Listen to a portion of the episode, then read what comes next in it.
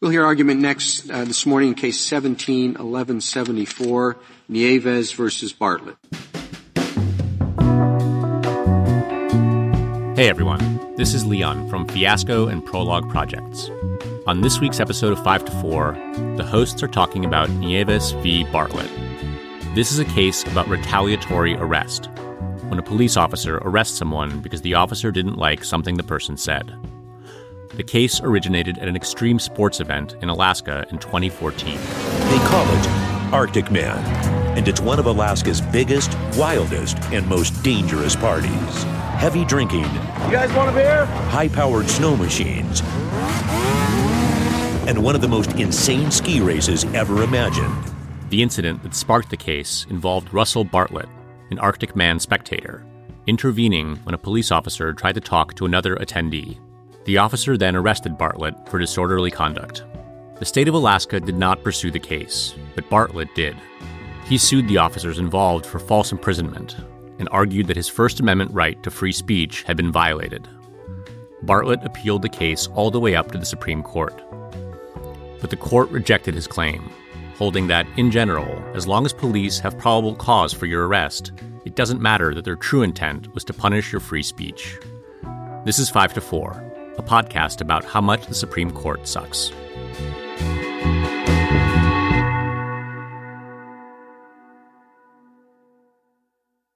Welcome to 5 to 4, where we dissect and analyze the Supreme Court cases that have thinned the ranks of our civil rights, like vaccine mandates have thinned the ranks of our nation's police departments. Oh my God. I am Peter, and I'm here with Rhiannon. Hey, Peter. Hello, everybody. Michael taking the week off because his dog, Hank, is sick. Yeah. So send good vibes for Hank, for our buddy Hank. Yeah. Best wishes for Hank. Today's case is Nieves v. Bartlett. This is a free speech case, but unlike a lot of free speech cases, which are just about the various ways in which ultra wealthy sociopaths can spend their money to influence public opinion, this is actually about an individual's right to express themselves. In fact, this is about something that, in my view, goes to the very heart of the First Amendment what's called retaliatory arrest. Retaliatory arrest is the arrest of someone by police in retaliation for saying something the police did not like. In this case, a man, Russell Bartlett, was arrested for disorderly conduct, and I believe they tacked on a uh, resisting arrest there. That's right. but what he claims is that the arrest was actually retaliation for his refusal to cooperate with the cops shortly before his arrest and for telling the cops to stop talking to a teenager. In other words, he's claiming that he was exercising his First Amendment rights and that he was arrested for doing so. Right. The court, in a 6 to 3 decision, holds that this arrest was not a violation of the Constitution because, regardless of the motive, the police had probable cause to believe Mr. Bartlett was violating the law. This case is emblematic of first, how the Roberts Court consistently gives undue credence to the stories told by cops, and second, how little protection is afforded to the free speech rights of ordinary citizens when compared to our oligarchic overlords. So, Ree, let's dive in on the context here yeah, let's set the stage for Mr. Bartlett's retaliatory arrest. Okay, so this actually happened at an event, a festival, I guess you could call it, called Arctic Man. It's a week long winter sports event that takes place in Paxson, Alaska every year. Arctic Man is sort of known for stuff like snowmobile races and skiing events. There's lots of partying. I read somewhere that it's like Burning Man, but rural Alaska.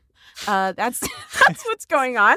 that takes away a significant chunk of what I think Burning Man is sort of about. But okay. Um, so in April 2014, Russell Bartlett is attending Arctic Man when there is an incident with two officers. Their names are Officer Nieves and Officer Waite. So, first thing that happens is that Officer Nieves is telling someone, a couple of festival attendees, to put their keg in their RV, move move your keg out of the way, something like that. Now, Russell Bartlett calls over to those attendees and tells them, "Don't talk to the police." Nice. Now, Classic. We love this guy. Officer Nieves says that Bartlett is clearly intoxicated when he yells over at them. You know, he's yelling, he's raising his voice, Officer Nieves says, and accuses Bartlett of having slurred speech also. Now, importantly, Bartlett denies that he was intoxicated at this time, and he says that he wasn't shouting. So Officer Nieves approaches Bartlett, tries to start asking him some questions, and Bartlett for his part, tells him to, to fuck off. Um, not literally, like he doesn't say the words fuck you, fuck off, mm-hmm. but Bartlett is like, go away, I'm not talking to you. So Officer Nieves says that Bartlett yelled at him to leave in like mm-hmm. an aggressive way, and Officer Nieves does go away. A few minutes later, Bartlett sees. Yelling works, baby. tell the police to fuck off more often. Yeah. A few minutes later, though, Bartlett sees another officer, Officer Waite, in the process of questioning a minor, a teenager. Bartlett puts himself between the officer and the child, and he tells Officer Waite that he should also fuck off. Hey, dude, cop, you shouldn't be talking to this kid.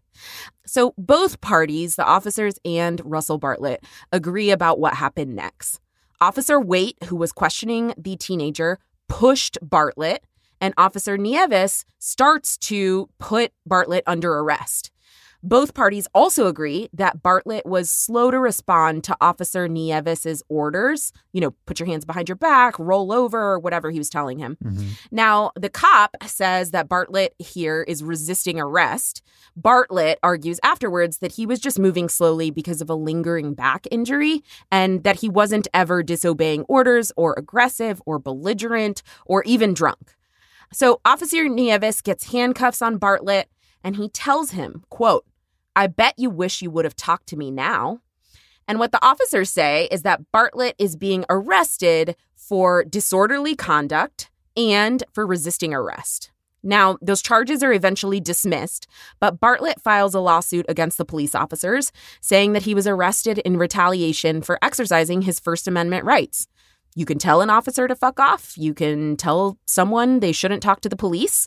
And the First Amendment protects you from being retaliated against for engaging in protected speech, of course. Mm-hmm. So, you know, my man was just speaking truth to power, and, and the cops had a little pissy fit and they arrested him for it. So that's how we get this case. Yeah, so let's talk a bit about the law here. They arrest him for disorderly conduct and they throw on a resisting arrest charge, as they are wont to do. Classic. And Bartlett, of course, says that the real reason for his arrest was that he was exercising his speech rights by refusing to talk to the cops and telling them to uh, leave the teenager alone. Right. Everyone agrees, in theory, that arresting someone for exercising their speech rights is a violation of the Constitution. Yes. But what the cops say is that as long as they have probable cause to make an arrest, they should be allowed to do it, regardless of their true motive. Right. What Bartlett argues is if you agree with that, you're allowing the cops to arrest people for their speech as long as they can claim it was for something else. Right. And the court, in a decision with a majority written by John Roberts, agrees with the cops and holds that, generally speaking, as long as there is another reason for the arrest, it will be constitutional. Mm-hmm. So let's walk through the reasoning here. Roberts starts talking about what he calls the causal complexities of retaliatory arrest cases. In essence, he's saying that claims that an officer's true motivation for an arrest was retaliation for speech are easy to make and hard to prove. Right. I think, at least conceptually, that is correct. Uh, mm-hmm. It's difficult to prove that an officer's true motivation for an arrest was to retaliate against someone for their speech. The real question is how the law should deal with that difficulty. Right? right. Yeah. And what the majority does is basically say, well, because it's difficult to prove what the officer was really thinking, we shouldn't bother. Right. And Roberts does a bunch of hand wringing about how if you allow too many of these lawsuits to proceed, it would impose on officers a quote, overwhelming litigation risk, unquote, where a stray comment by the officer could envelop them in years of litigation. oh no. Said without irony. Yeah, yeah. As if like the cops' speech rights are the ones at issue here right, and not the right. person being arrested. Yeah. Pretty brazen stuff uh, right off the bat here from Roberts. According to him, this would cause, quote, undue apprehension, unquote. in officers that would make it hard for them to do their jobs. Yeah, yeah. So I kind of want to engage with this reasoning in the opinion, maybe a little bit more closely than we usually do or uh, let's just break it down a little bit before before mm-hmm. we get to the part of the episode where we're talking about how the Supreme Court sucks broadly and why I'm tired of living in this fascist police state, you know, mm-hmm. et cetera, et cetera. So let's talk about this probable cause standard. Again, Roberts is saying in the majority here that if an officer has probable cause to arrest somebody, then a claim of retaliatory arrest cannot stand, right? Mm-hmm. So, big, major red flag, big problem here is that probable cause is too easy a standard for cops to meet, right? Within the Fourth Amendment regime created by the Supreme Court, it is way too easy to find a, a probable cause pretext for arrest for someone that an officer might want to arrest for illegal reasons, right? It's too easy a cover up, basically. So, one reason why that is, is that, you know, our criminal laws and, and ordinances criminalize way too much behavior. You know, so much conduct that is really unremarkable human activity mm-hmm. is illegal under criminal laws across the country, right? Crossing the street while reading a text message, uh, playing loud music, standing in front of your house drinking a beer, right? All of this activity, technically under criminal statutes, is illegal. And so police have all of these laws at their power, at their fingertips to use to justify an arrest of someone.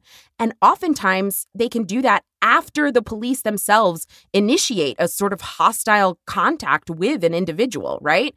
They can tack on charges that they find probable cause for after they themselves initiate a hostile interaction with somebody. Mm-hmm. So, because probable cause is so easy to find, stacking charges like this is extremely common. Like, I can't tell you uh, uh, what it's like or or how common it is in my day-to-day experience to be watching say body cam footage or dash cam footage of an arrest of my client and you hear officers talking to each other about what other charges they can tack on to someone that they've already arrested, right? You arrest someone for public intoxication, you hear the cops saying, well, we can also pop him with a disorderly conduct. Mm-hmm because probable cause is so easy to find. Right. Resisting arrest is exactly one of these charges, right?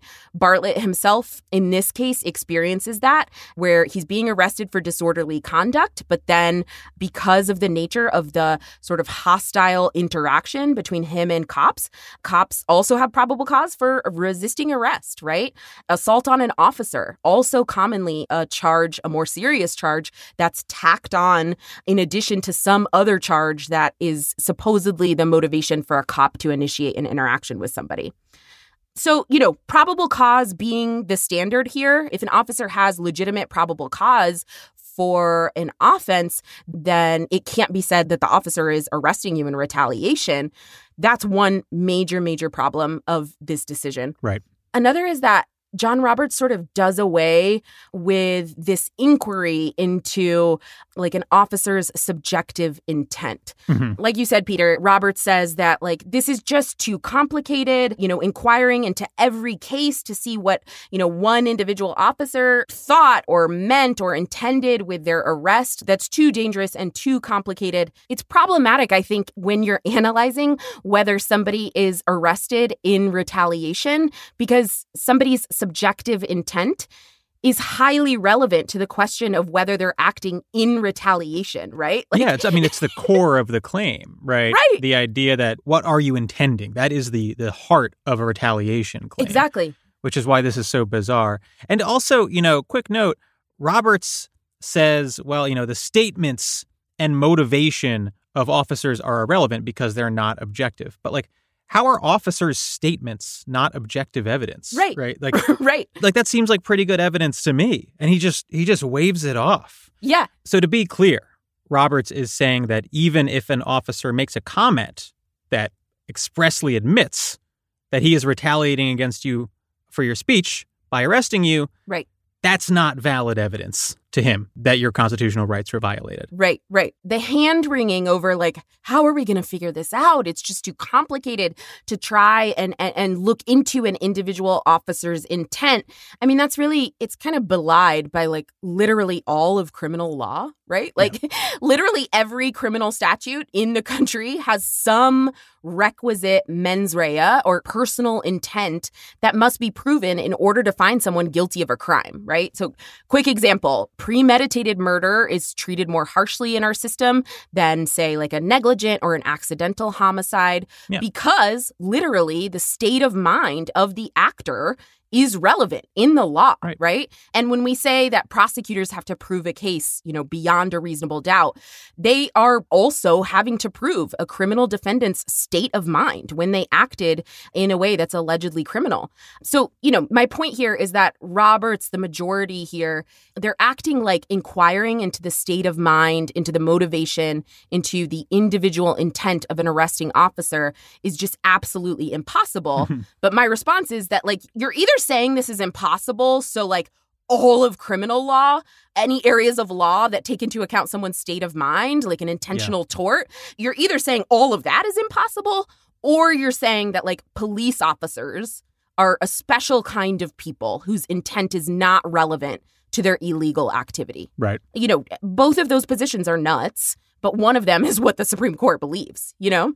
Yeah, I, I mean, the, the, way in which Roberts just sort of discards the cop's statement here, his alleged statement, is is wild. You know, what he says is no joke. Well, we can't let an officer get in trouble for a stray comment.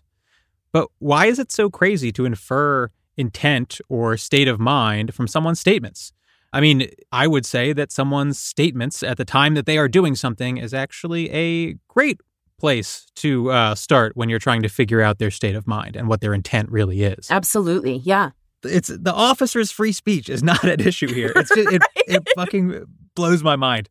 Right. And the officer, when arresting Mr. Bartlett, says, I bet you regret not talking to me now. So, like, literally right. saying, I am arresting you because you didn't talk to me earlier. Yeah.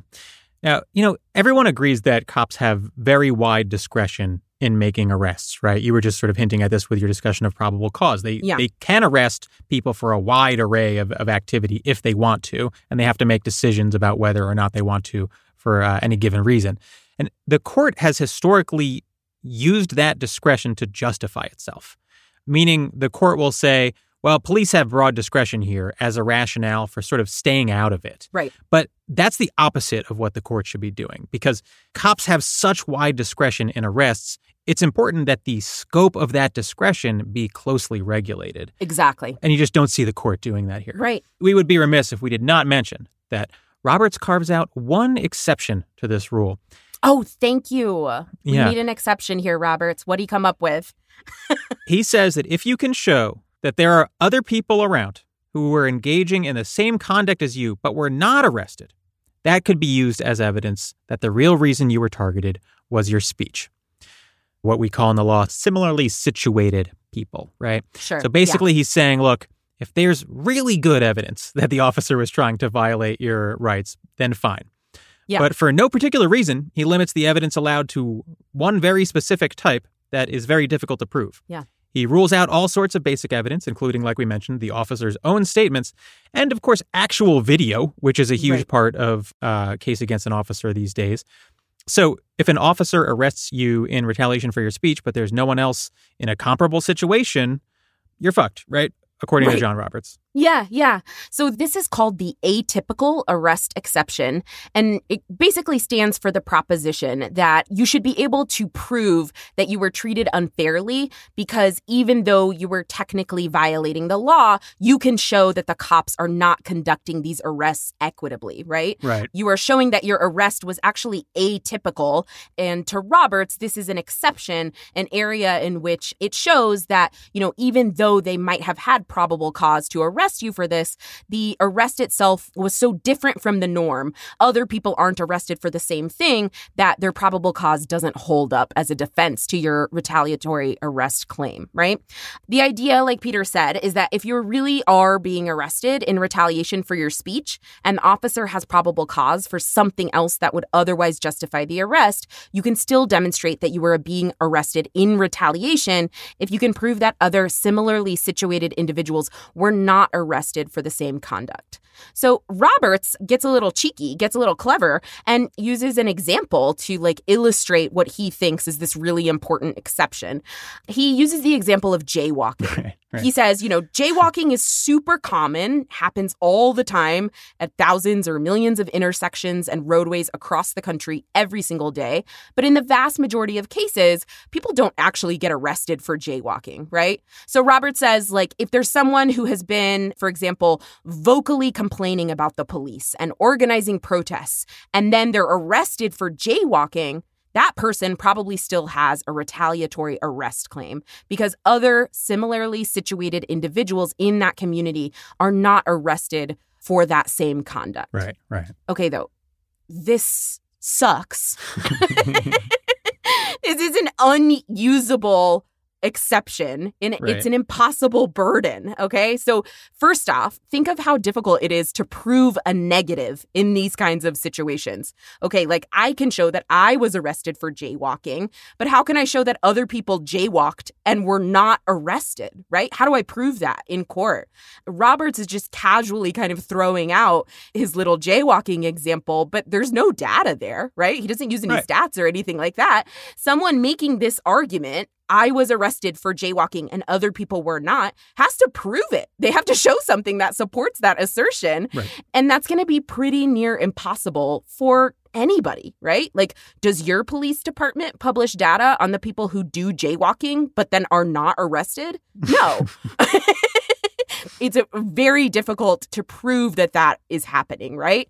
Second, this exception that Roberts lays out as being the answer here to protect a true retaliatory arrest claim, right? Like this idea that if you were really arrested in retaliation for your speech, then whatever thing the police wrote down as the reason you were arrested, uh, you know, would just be like really wacky and unheard of. It would be atypical.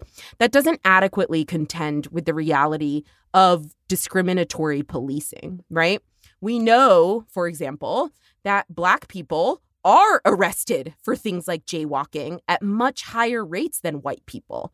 So, is a Black person arrested for jaywalking atypically arrested? Right? Right. Who are the similarly situated people that are supposed to be the comparators here?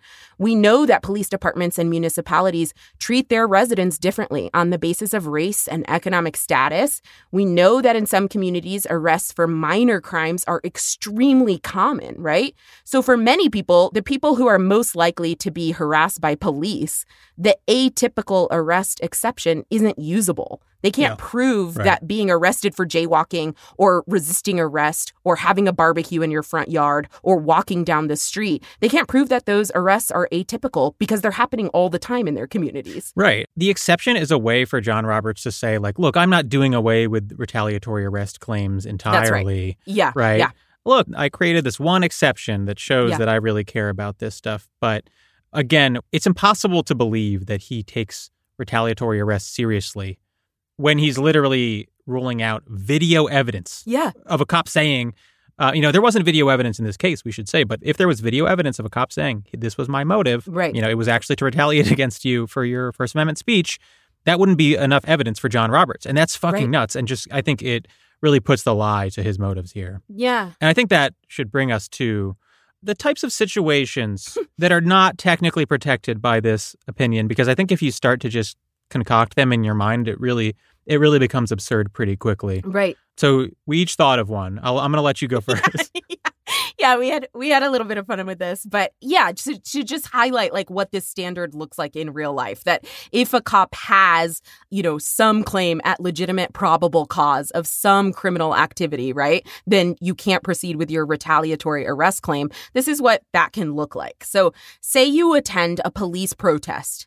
And when you leave, you're followed by the police in your car for 20 minutes until they can pull you over for a traffic violation, right? So let's just say, for example, that you didn't turn your blinker on, you know, 100 yards before your turn or whatever mm-hmm, the law mm-hmm. says. You're pulled over. The police officer comes up to the window. He says why he pulled you over. And then he says, I think you need to be taught a lesson about attending protests. So even though this traffic violation is a fine only offense, meaning your punishment for not signaling your turn at the correct distance, you know, could be something like $75, right. the police officer arrests you for it. Right? Is that legal? it sure is. The Supreme Court, in another case called Atwater, has said that arrests, even for fine only offenses, are permissible. So nothing to be done there, right? And so, you know, then think about all of the things that happen after that. Your car is taken to impound. You're taken down to central booking. You have to take off all of your clothes in front of people. You have to be searched. Whatever possessions you have on you in your pockets have to be turned into the police, including your identifying information. They take your mugshot. You sit in a holding cell with other people until you get a bond set. And, you know, maybe you're released in eight or 10 hours. This whole situation basically takes the rest of your day or you spend the night in holding, right? All good, according to this case. Right. There's no retaliation there, right? This case says that that arrest is not a violation of your First Amendment rights. It is not a violation of your right to have attended that police protest. And even though the officer said, I think you need to be taught a lesson about going to these protests. Right. You have an example, Peter? I have an example. What'd you come up with? Okay. So, a cop sees you driving your 2009 Honda Accord Oh, with a Bernie bumper sticker, right? uh huh. He doesn't like that because he recently saw a Newsmax piece about what's happening in Venezuela. So, he follows you until you commit a minor traffic violation. Yep. He talks to you and he claims to smell marijuana, although he's lying. Yep. He calls for a canine unit and makes you wait for it to arrive. Yep. All legal. That takes about half an hour. Yeah. Finally arrives. When it does, the dog smells drugs, but not marijuana. The cops search your car and find a baggie of cocaine because you're cool and you go to parties sometimes. they cuff you and haul you to jail. The cop says, Bet you regret that Bernie sticker now, you commie piece of shit. and you're like, What? And then he says, That's why I'm arresting you, because of that sticker. Everything I did after seeing that sticker was a pretextual effort to punish you for exercising your constitutional right to free speech. And then he does sort of a maniacal laugh. Yeah. Uh-huh. Per this case, I swear to God, the situation I just described is not a violation of your constitutional rights. That's right. It's absurd, but that is but that is correct, right? That is not a violation, John Roberts says, of your First Amendment rights. Yeah. So we should talk about the different dissents and concurrences here. This is six to three, but it's a weird six to three.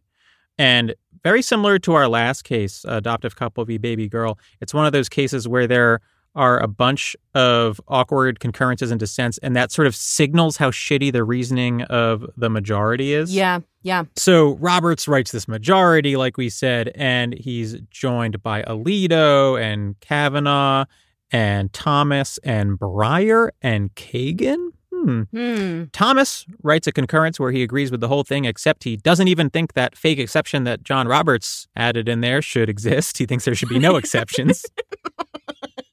you gotta love him, you know? I Yeah. mean, there's, Cool. there's a real intellectual honesty there. right. Gorsuch does a concurrent slash dissent where he basically says that he thinks the exception should be read to be a little bit broader.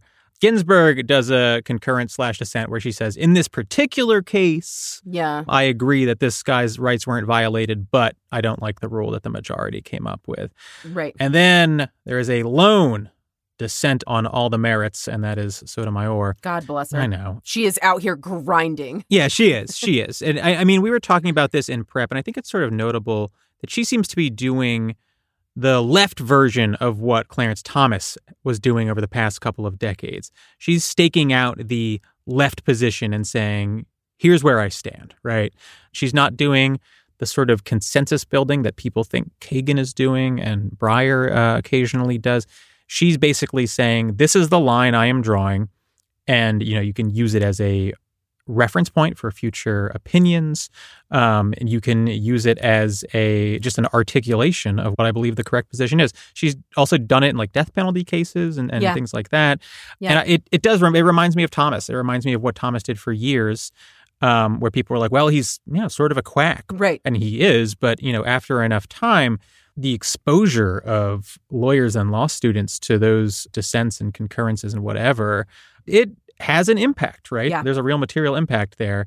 And I think it's important and good. I think she's not just better on the merits, but I think that this strategy is valuable. Yeah, I think that's right. And for their part, the other three, you know, ostensible liberals on the court at this time, Ginsburg, Kagan and Breyer. I don't think there's a lot more to be said that we haven't already said on the podcast about how the liberal justices and their kind of milk toast liberalism hurts people in a lot of cases. But yeah, just want to highlight that a lot of times when you are talking about police power, when police power and police conduct is in front of the Supreme Court, it is almost always a time to be disappointed by the supposed liberals up there. Yeah. Uh, and even Ginsburg, who writes a largely reasonable decision, she says, well, you know, I think he should probably just lose this case. But why? I mean, shouldn't it go to a jury whether or not the cop Right. actually made that statement? Right. That was basically an express admission that he wants to retaliate against Bartlett. I, Yeah. it doesn't make sense to me that sh it's not like her little concurrence slash dissent did anything. It didn't move anyone over. So I don't see why she wouldn't just join Sotomayor. I think that's right. I mean, of course I do. She's sort of just uh, a little bit bootlicky at times, Yep. but Yeah. it's disappointing coming from someone like her who's right 95 times out of 100. Yeah. I think this is a good spot to take a break. All right, we are back. So, you know, this case continues the Roberts Court trend of protecting abstract notions of speech like political expenditures, which functionally apply only to the ultra wealthy, while caring very little about direct and material violations of speech rights that impact average people. Yeah. And, you know, what could be a more visceral example of a violation of free speech than a cop, an agent of the state, hearing someone saying something he doesn't like and then manufacturing an excuse to arrest him? Yeah. right? Yeah. It's it's just a clear and direct breach of your First Amendment rights. And yet the court refuses to impose any meaningful obligations on the state to avoid it. Instead, the court focuses much of its analysis on the burden faced by cops. But as we've mentioned before on this podcast, the entire point of constitutional rights is that they impose burdens and obligations on the state. Right. Right. That's purportedly why the document exists to protect people against the impositions of the government right. why it is exactly that an officer getting embroiled in some litigation is considered worse than a citizen being punished for their speech is not explained in the opinion at all. Right. It's just asserted as if it's fact. But it's a ridiculous thing to believe, right? If you are arrested in retaliation for your speech, you could easily face months or years in prison.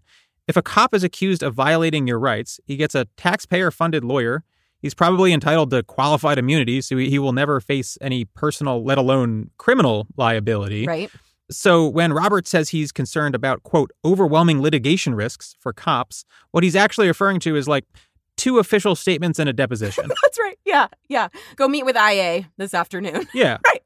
Is that really a burden so great that we need to be ignoring constitutional violations? Yeah, yeah. I think there's something, you know, I don't have this fully articulated yet, but there's something just so grating about this kind of fawning protection of the speech of officers when at the same time conservatives are obsessed with the supposed attack of cancel culture. Right? um Yeah. you know, and when the matter before the court right here, right, is a citizen, somebody using their First Amendment rights to say what they need to say to the cops, right? And instead of, you know, seeing that as clearly a violation of your First Amendment rights, that you would be arrested for doing so, right? They're flipping everything upside down and making it about the risk to officers Yeah. of this kind of litigation. It just strikes me as like particularly disingenuous and just really frustrating. Yeah. There, there's a marked difference between the propaganda of cops, like the way that cops are presented to the public, and the reality of cops, Yeah, right? yeah. Police are held out as not just a public service, but a uniquely important one full of like brave and well meaning individuals. Heroes, yeah. And the irony is that that perception perpetuates a sociopolitical deference toward police that has allowed them to be violent and adversarial toward the public without consequence. Yeah.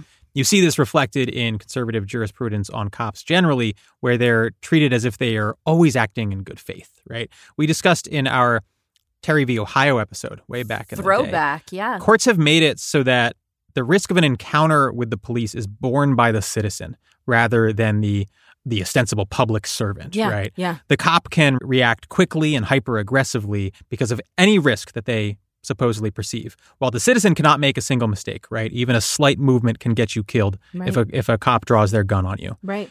But the cop not only experiences minimal risk in the initial interaction with a person, he also receives every benefit of the doubt from the courts after it occurs. Yeah. So, you know, an example is here. Roberts implies that false accusations against the police would be common, or at least common enough to warrant concern, right? If we allow these retaliatory arrest cases to move forward too often, everyone would say that they are getting retaliated against for their speech. Right.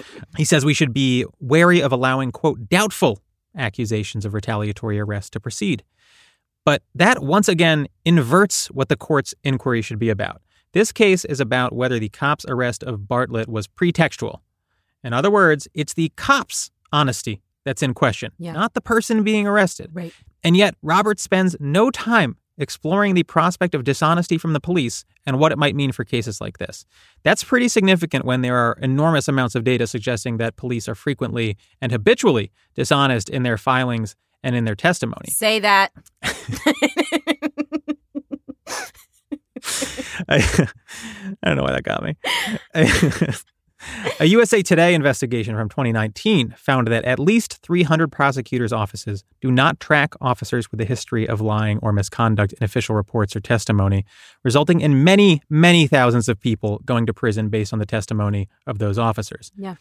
Maybe the most obvious evidence of police dishonesty these days, though, is anecdotal, right? It comes from the proliferation of video, of Right. use of video yeah. by the public and by body cams, Mhm. which has resulted in police statements often being very quickly contradicted by actual video. That's right. The Minneapolis Police Department's initial statement about George Floyd was that he died from a quote medical incident during a police interaction unquote. That's certainly one way to describe it, I guess. Yeah.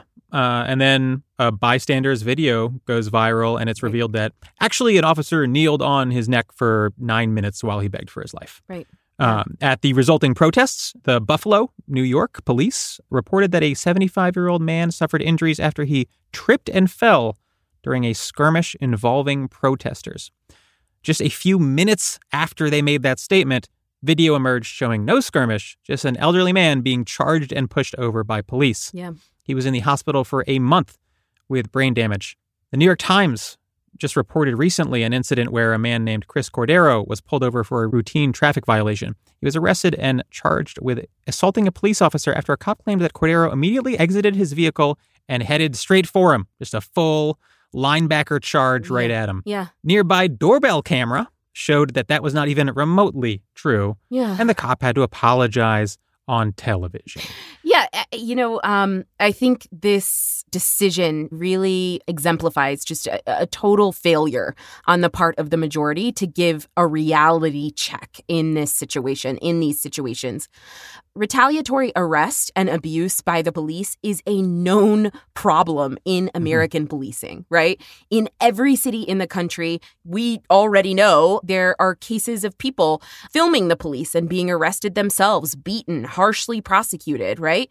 Ramsey Orta, who filmed the murder of his friend Eric Garner at the hands of the NYPD, said that he was harassed daily by police after that incident. Harassment that eventually led to unrelated charges being pressed against Mr. Orta, and for which Mr. Orta was sentenced to four years in prison, right? In 2015, the DOJ reported that suppression of speech by the Ferguson Police Department in Missouri, the police department responsible for the killing of Michael Brown, their suppression of speech, quote, reflects a police culture that relies on the exercise of police power, however unlawful, to stifle unwelcome criticism. If you'll allow me, I'm actually going to read a section, kind of a longer section from this DOJ report, because I think I will allow you. Hold on. Okay. Um, they said that during a peaceful protest at the Ferguson Police Department for the six month anniversary of Michael Brown's death, quote, Video footage shows that two FPD vehicles abruptly accelerated from the police parking lot into the street. An officer announced, Everybody here's going to jail, causing the protesters to run. Video shows that as one man recorded the police arresting others, he was arrested for the offense of interfering with police action. Officers pushed him to the ground, began handcuffing him, and announced, Stop resisting or you're gonna get roasted. It appeared from the video, however, that the man was neither interfering nor resisting. A protester in a wheelchair who was live streaming the protest was also arrested. It appears that officers' escalation of this incident was unnecessary and in response to derogatory comments written in chalk on the FPD parking lot and on a police vehicle. End quote. nice. you know, just in the past six or seven years, the DOJ has made similar findings about the Maricopa County Sheriff's Office, the Baltimore Police Department, the St. Louis Police Department, the Newark Police Department, and others, right? And and setting aside this sort of like direct retaliation from officers for protest activity, cops themselves commonly talk about arrests that they make for so called contempt of cop. Contempt of cop is sort of like colloquial jargon for situations where someone irritates a cop by not being deferential enough or whatever. The terminology people use is contempt of cop. In fact, there's this publication called Police Magazine, which calls itself the law enforcement magazine and a community for cops. And hey, what, what do you what should we call a magazine, Timmy? about, I'm thinking Police Magazine. Nailed it they have a dictionary, like definitions of cop slang, and they define contempt of cop thusly. Quote, the true underlying behavior of disrespect toward an officer leading to an expensive ticket or arrest for an offense that actually is a law violation. End quote. So the same DOJ report about the Ferguson PD uh, found that, quote, officers frequently make enforcement decisions based on what subjects say or how they say it. Just as officers reflexively resort to arrest immediately upon noncompliance with their orders, whether lawful or not, they are quick to overreact to challenges and verbal slights. These incidents are propelled by officers' belief that arrest is an appropriate response to disrespect. So, you know, just just bringing it home that nationwide the the concept of contempt of cop, officers arresting people in retaliation not only for first amendment protected activity like attending a protest, right? But also because a subject just says something that they don't like, right? That they're offended by, that hurts their feelings. Uh, you know, not only is this widely known that this happens all of the time across the country, the DOJ is reporting on it. Cops talk about it themselves, right? right. They're up front. They don't even try to hide it. They call it contempt of cop. And so, you know, it's just such a massive failure on the part of the Supreme Court here, on the justices, like I said, to contend with that reality. Yeah. You know, one of the hallmarks of authoritarian regimes in like the American cultural mind is the idea that in those regimes, wrong think is punished. Yeah. Yeah. If you say or believe the wrong things, you're whisked away to prison or disappeared.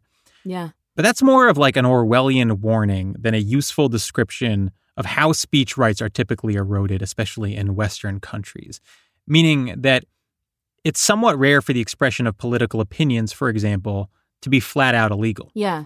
What's more common is the implicit or explicit endorsement of the use of pretextual means to suppress disfavored speech. Yeah. You're not arrested for saying something, you're arrested for disorderly conduct or pulled over for a broken taillight or whatever because a police officer didn't like what you had to say and looked for an excuse to punish you for it. Yeah. If you limit your conception of what a violation of free speech looks like to the scary Orwellian archetype, you might never actually realize your speech rights are under attack. Yeah, I think that's a really good point, Peter. You know, I hadn't read this case before preparing for this episode, but while reading it and while prepping, I couldn't stop thinking about Sandra Bland. Yeah. Sandra Bland's case fits really squarely within this concept of the contempt of cop cases that we're talking about here. You know, listeners, of course, will remember that back in 2015, Sandra Bland was arrested in Waller County, Texas, after a pretextual traffic stop. This was a horrific arrest captured on dash cam and by bystander witness video. That state trooper who pulled her over followed her until he could pull her over for a traffic stop. He accelerated on the back of her car. It caused Sandra Bland to switch lanes because she thought that he was answering an emergency call. At which point, the trooper pulled her over for failure to signal lane change.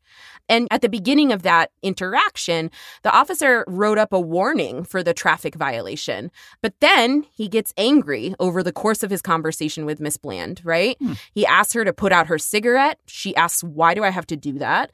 And the officer orders her to get out of the car. Out of respect. right, right, right. I mean, you can tell from the tone and tenor of that interaction watching the video yeah. that that's exactly what it is, right? He just right. feels disrespected.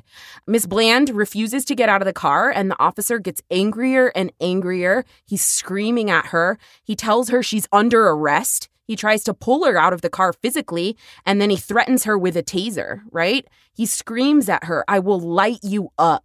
Right. And when she gets out of the car, he wrestles her to the ground. He hits her head into the ground. She screams that she has epilepsy. He replies, Good. He arrests her and takes her to jail. And Sandra Bland is found dead at the county jail three days later. Right.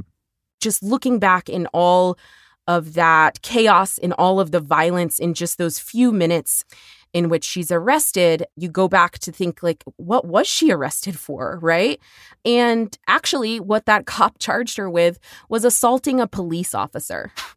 Right. Allegedly, because she kicked him in that interaction after he forced her to get out of her car, forced her onto the ground, and was beating her. Under this case, this Supreme Court case, Nieves v. Bartlett, Sandra Bland likely would have no claim that she was arrested in retaliation, arrested because she offended the toddler sensibilities of a roided out racist freak in a uniform right? Yeah. The only reason we know about it is because of the tragic ending, because right. she died right. and her family fought to have dash cam and other evidence released to the public. But it's such a clear example of how an authoritarian police regime operates on a daily basis, right? How many people have been arrested or are arrested routinely for assaulting an officer after the officer is the one who gets pissed and gets physically violent in the first place? Mm-hmm. How many people arrested for disorderly conduct because they showed up to a protest? It's routine and ubiquitous, and it's a foundational feature of American policing, right? These retaliatory arrests. And these are arrests being used as social control, as just a sort of bald exercise of the power of the state on people and on communities. And here, I think it's really sad that the Supreme Court does not have a thing to say about that. Yeah. Yeah, absolutely.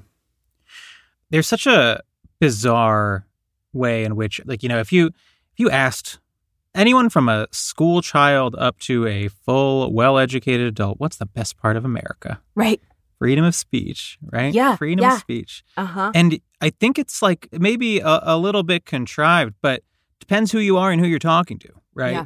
and what conservatives have done is defined speech as something that exists in certain narrow categories nonsensical categories, right? Yeah. From what you see in Citizens United with independent expenditures to the more, you know, culture war side where you see people saying, well, I'm, you know, I'm being blocked on Twitter or, or whatever the fuck. Right. Yeah, yeah, yeah. Or deplatformed on social media or something. Yeah. But in all the visceral ways in which the government can suppress your speech, conservatives have very little concern. That's right. Because those are frequently ways in which the social hierarchy reinforces itself. You know, we talked about Morse v. Frederick earlier this year, the case where a student held up a silly sign at a school adjacent event and was suspended for it. And Roberts was like, yeah, well, yeah, you can't hold up a sign uh, about bongs or whatever at school. right. And then you right. have this where Roberts just shows no concern for a citizen getting arrested almost certainly for just getting a little mouthy with cops. Right. Which, by the way, is one of life's greatest joys. And I, as a white man, have been able to occasionally indulge. And all I wish for my POC brothers and sisters and non binary friends is that you could engage yourself without fear of retaliation because it is it is the shit. so, you know, we're at a moment in history where the forces of social hierarchy are aligning behind cops. Yeah. The most liberal political bodies in this country are probably major cities, right? New York, Yeah, Chicago, yeah. LA, San Francisco. They have done absolutely nothing to stand up to their respective police forces uh, in the light of uh, significant public pressure. Probably because police unions have secured an enormous amount of political control. Right. Someone like Bill de Blasio probably wishes he could have reined in NYPD a bit more than he did, they run this fucking city more than he does. And that's like the bottom line Right. courts are an important backstop where other branches of government have failed to rein cops in.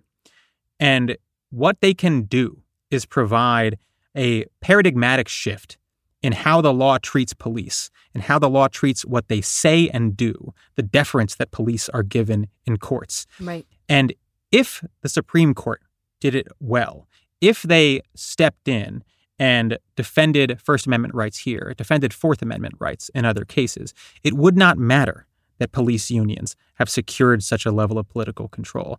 Their control would be slowly eroded by the fact of their violence, by the fact that they assert themselves over the community Right. in such an aggressive, unconstitutional way. And that's like the real tragedy of cases like this is Right. that there is a real hope for police reform. It doesn't come from fucking Lori Lightfoot. It comes from the courts. And there Right. is such an easy vessel in the Constitution for limiting the power of police. And conservatives have ensured that it just does not happen. Yeah. That's, I think, why this case sucks so fucking much and why it's so symptomatic of a broader disease with how this court in particular, but courts generally, treat police. That's really well put, Peter. What do we think? All right. I have to tell you guys a story which is like sort of like police and speech related, sort of adjacent. Okay, so I regularly attend this bar trivia, and last week they did a special, you know, there's always like a visual round of trivia where, you know, there's like a picture clues or whatever, and you're having to guess something. But they were switching it up last week and they did a reverse visual round where the trivia teams actually had to like submit a drawing to be judged. And then um, you would get points based on you know your ranking. The top picture would get the most points you know all the way down to the last one. Okay. So you could choose your category for the drawing that you were going to submit. So there were i think four categories. You could draw a picture of a ferocious dinosaur a landscape any abstract piece or fourth category a cute little piggy that's how the category was called cute Mhm. little piggy Okay. So we also, you know, having been to this trivia many times before, we know the guy who does it. It's an independent trivia guy, whatever, and, you know, kind of know him to have some uh, left leaning sensibilities. So we think, you know, I get the possibility to draw a cute little piggy. You know, automatically Rhiannon is thinking a cop, right? Right. And then, and, you know, we know that the guy who runs it, the guy who's like going to be looking at the drawings, you know, is probably sympathetic to this kind of joke, mm-hmm. open to this kind of comedy. So Yeah. we're like, okay, So you're you're you're ready to win this. Oh one. yeah, I'm like, okay, we're gonna do cute little piggy, and it's gonna be a cop. We're gonna draw a pig, and it's gonna be an officer, and like, let's do okay, since it has to be like cute or whatever, let's do like a pig, like with a little sheriff's badge, and he's like stomping out like a, a teddy bear or something like that, right? we submit, everybody submits. There's like 15 teams. We're like, oh, we got this in the bag. He's going to love us. He loves our team names. This is going to be great. Okay, everybody submits their picture and he announces out of the blue that the judge for the drawings is his seven year old son. a fucking second grader is gonna look at is gonna look at this drawing that we put together of eh, very clearly a cop as a pig animal stomping to death a teddy bear. How'd you place? we did not do we did not do so well. I didn't um, get it. we didn't yeah. The kid get it. the kid didn't get it. He's he's not on my comedy level, Yeah. you know? No, he's a moron. didn't land. Didn't land. Bummer. womp womp. Next week, we are doing a term preview which we usually wouldn't do, except uh, we got Elie Mystal over at The Nation who's going to hop on and help us because I don't read what the cases are going to be. Uh, so I need someone to walk me through it. Yeah. Before we wrap up here, we've started running, you know, the, the occasional ad for mission driven organizations. So if you work somewhere uh, that you think aligns with our values a bit and want to advertise on our show, have your people contact my people. 54pod at gmail.com. Follow us on Twitter at 54pod and join our Patreon. Patreon.com slash 54pod, all spelled out for bonus episodes. Yeah. Access to our Slack. Yeah. Merch discounts. Yeah. Zoom events. Yeah. It goes on and on and on, Me saying yeah. but mostly those things.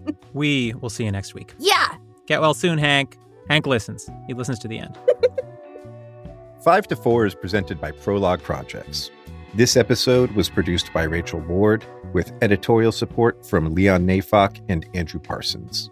Our production manager is Persia Verlin. Our artwork is by Teddy Blanks at Chips NY, and our theme song is by Spatial Relations.